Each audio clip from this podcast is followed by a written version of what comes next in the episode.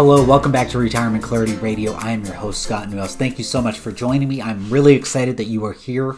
I have a special episode. Um, I was going to talk about something else this week, uh, but with the developments that we've seen in Russia and Ukraine, um, as well as just what we've seen in the stock market overall so far in 2022, I wanted to do a special episode on how to navigate down markets. So, so far, year to date, I'm recording this towards the uh, basically at the end of February of 2022. 2022, um, the S&P 500, which makes up the largest 500 companies inside the U.S., it's almost down 10%. It's dipped below that 10% um, just in this past week, um, but we have seen a little bit of a rebound. I try not to focus on the day-to-day minutia. I try and focus on the big picture. What do we need to do to make sure that we have a comfortable, fulfilling retirement, and that we can get that retirement paycheck from our investments that's going to last us the rest of our lives? So that's what I'm really focused on. I'm not super focused on the minutia. So today's episode, I want to talk about big picture. How do we handle these down markets that we are inevitably going to see um, in this year and in the years ahead and in the decades ahead?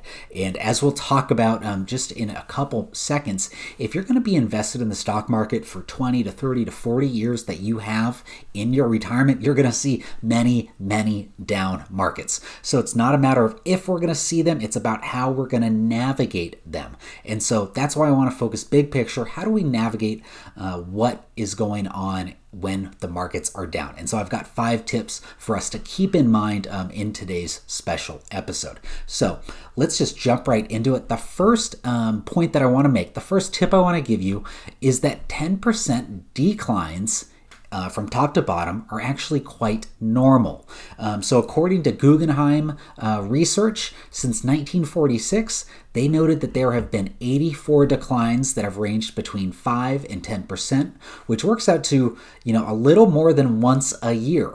Um, and the declines of 10 to 20% have happened around 29 times in that time period. So, around, I don't know, around 2.5 times uh, excuse me, every 2.5 years, there's a decline between 10 to 20%. Yeah, so every 2.5 years, there's a decline between 10 and 20%. So let's go back to that 5 to 10% decline, which happens basically every year, uh, which is what we're experiencing right now, um, at least so far into 2022. This decline that we're going through is basically as normal of an occurrence as experiencing the summer. So if you are not shocked when it gets hot and humid out in the summer, in June and July, when you can't go on a run in the middle of the day, which I like to do sometimes, uh, and you can't go out because it's just way too hot, uh, if you're not shocked by it warming up in the summer, then you should not be shocked by a 5 to 10% decline in the stock market. It's, it's as simple as that because these declines that we have are as normal as the changing of the season. Um, and that's that 5 to 10% decline. Now, a 10 to 20% decline, which we could get into. We're not in there yet, but we could get into that um, at some point in 2022. That's that's fairly normal. Every every 2.5 years, we experience a decline of that magnitude. So what I want to you know impart on you on this first point is that it's a normal occurrence to experience uh, these five all the way up to 20 percent declines. Now, less frequent is a 30 or 40% decline, but they happen, uh, but just not as frequent as the declines that we're going through right now. Um, now, my second point that I want to give to you is that even though a, the stock market may decline by 10%, that doesn't actually mean that we're going to have a negative year. Now, this is a really interesting statistic that I found. According to JP Morgan, uh, since 1980, the average intra year decline. So, um, you know, intra year is basically uh, a decline that happens in a calendar year, so 2021 or 2022. Um, the average intra year decline was 14% since 1980. So, from top to bottom, the average drop that we experienced was 14% um, in those years. However, the average annual return of the stock market since then was 9.4%. So, in other words, most years we're going to experience a decline during the calendar year, and it averages uh, at a 14% decline. So that's a pretty big decline.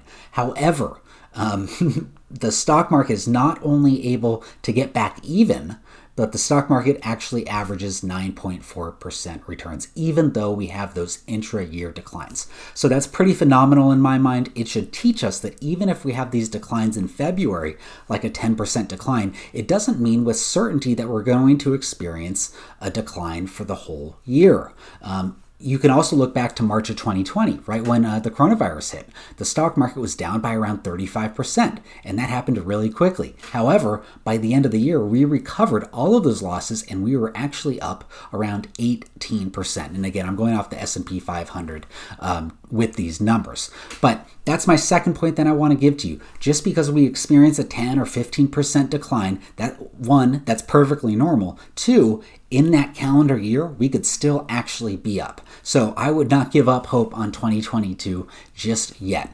Um, and that's the second point that I want to give to you. The third point, um, and, I, and I really want to, you know, make realistic expectations here, um, is that every three out of every four years, we're going to have the stock market go up. However, that also means that one out of every four years, we're either going to be even or we're going to have a negative year. Um, and the reason why I want to point this out is because I don't want you to have too rosy of a picture.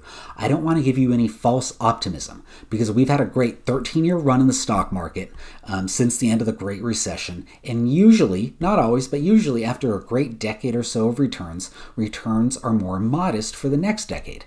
Now, is that a reason to get out of stocks completely and find some kind of other investments? I really don't think so.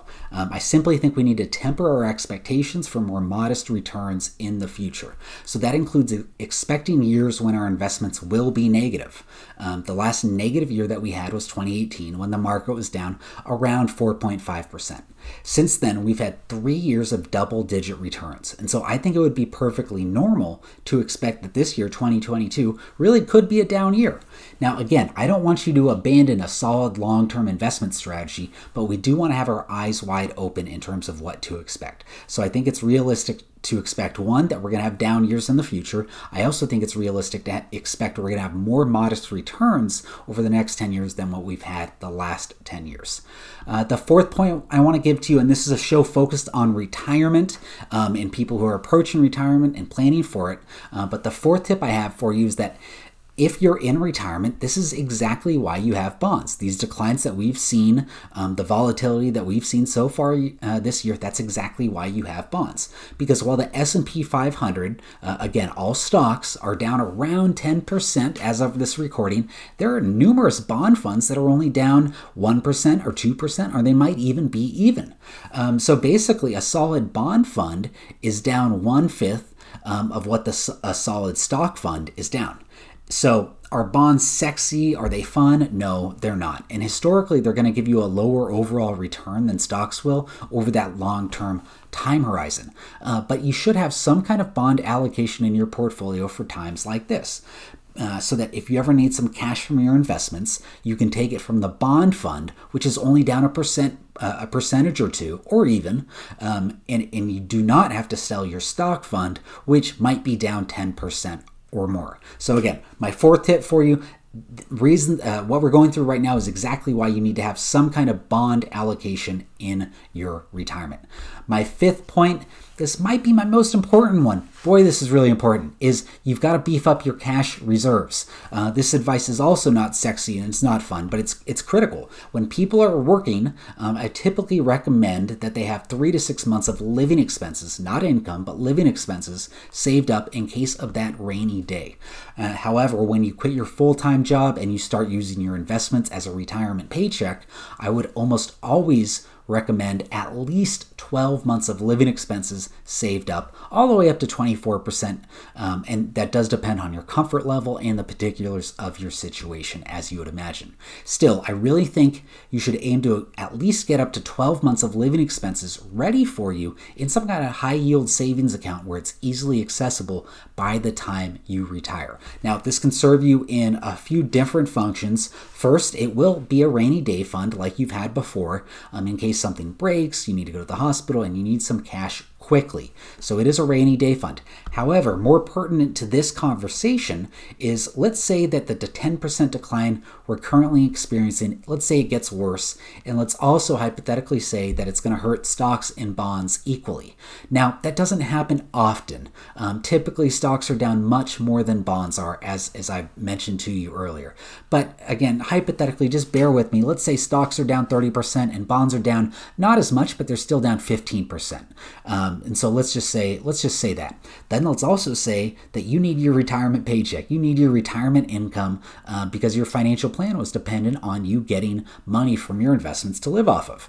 Now, you could in this hypothetical sell some stocks or sell some bonds to get that money, but you would be selling uh, those investments when the market is much lower, uh, which is not always easy to do, nor is it always the best financial choice uh, to make if we can avoid it. So, what do you do instead? You dip into your very large 12 months uh, emergency fund that your favorite financial planner, Scott Newhouse, recommended uh, that you do. And then you can use those funds wisely, smartly, while you wait for your stock and bond portfolio to recover. Okay, so that's all I've got for today. Those are my five tips for helping you navigate a down market. Uh, number one, you've got to expect 10% declines, especially if you're going to be invested over the next 30 years. It's going to happen pretty much every single year. So just be ready for it. It's like the changing of the seasons, it's just going to happen. Number two, just because uh, the stock market or your portfolio is down 10% in any given year, that does not mean that you're going to be down uh, for the entire year the stock market historically has bounced back. So don't get gloomy, don't get pessimistic if you see a 10% decline in any uh, during any year because it can bounce back even in that same calendar year.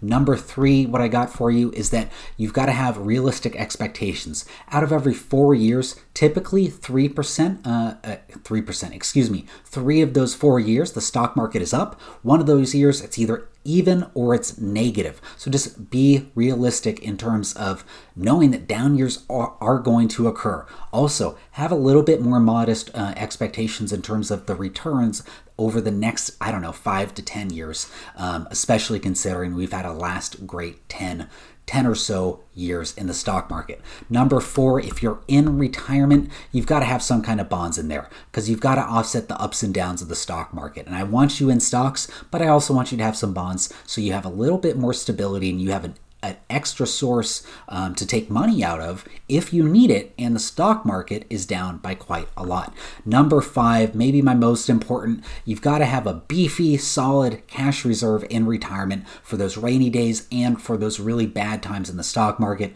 and in the bond market, where if you don't want to sell anything, you've got some money in a high yield savings account where you can get money really quickly with a couple clicks of the button, and um, and then the money's yours, and then you just spend that wisely while you wait for your stock and bond portfolio to come back up. So I hope everyone out there is navigating um, the turbulence in the market well. If you have any questions, concerns, you need someone to talk talk you off the ledge of selling everything because that is the absolute last thing that you want to do. Uh, please reach out to me. My email scott at forthrightfinances.com. Scott at forthrightfinances.com. So I hope you're all well, and I'll see you next week. Thanks again for listening. As a reminder, you should consult with a financial advisor familiar with the specific circumstances of your unique financial situation before making any financial decisions. Nothing in this podcast is a solicitation for the sale or purchase of any securities.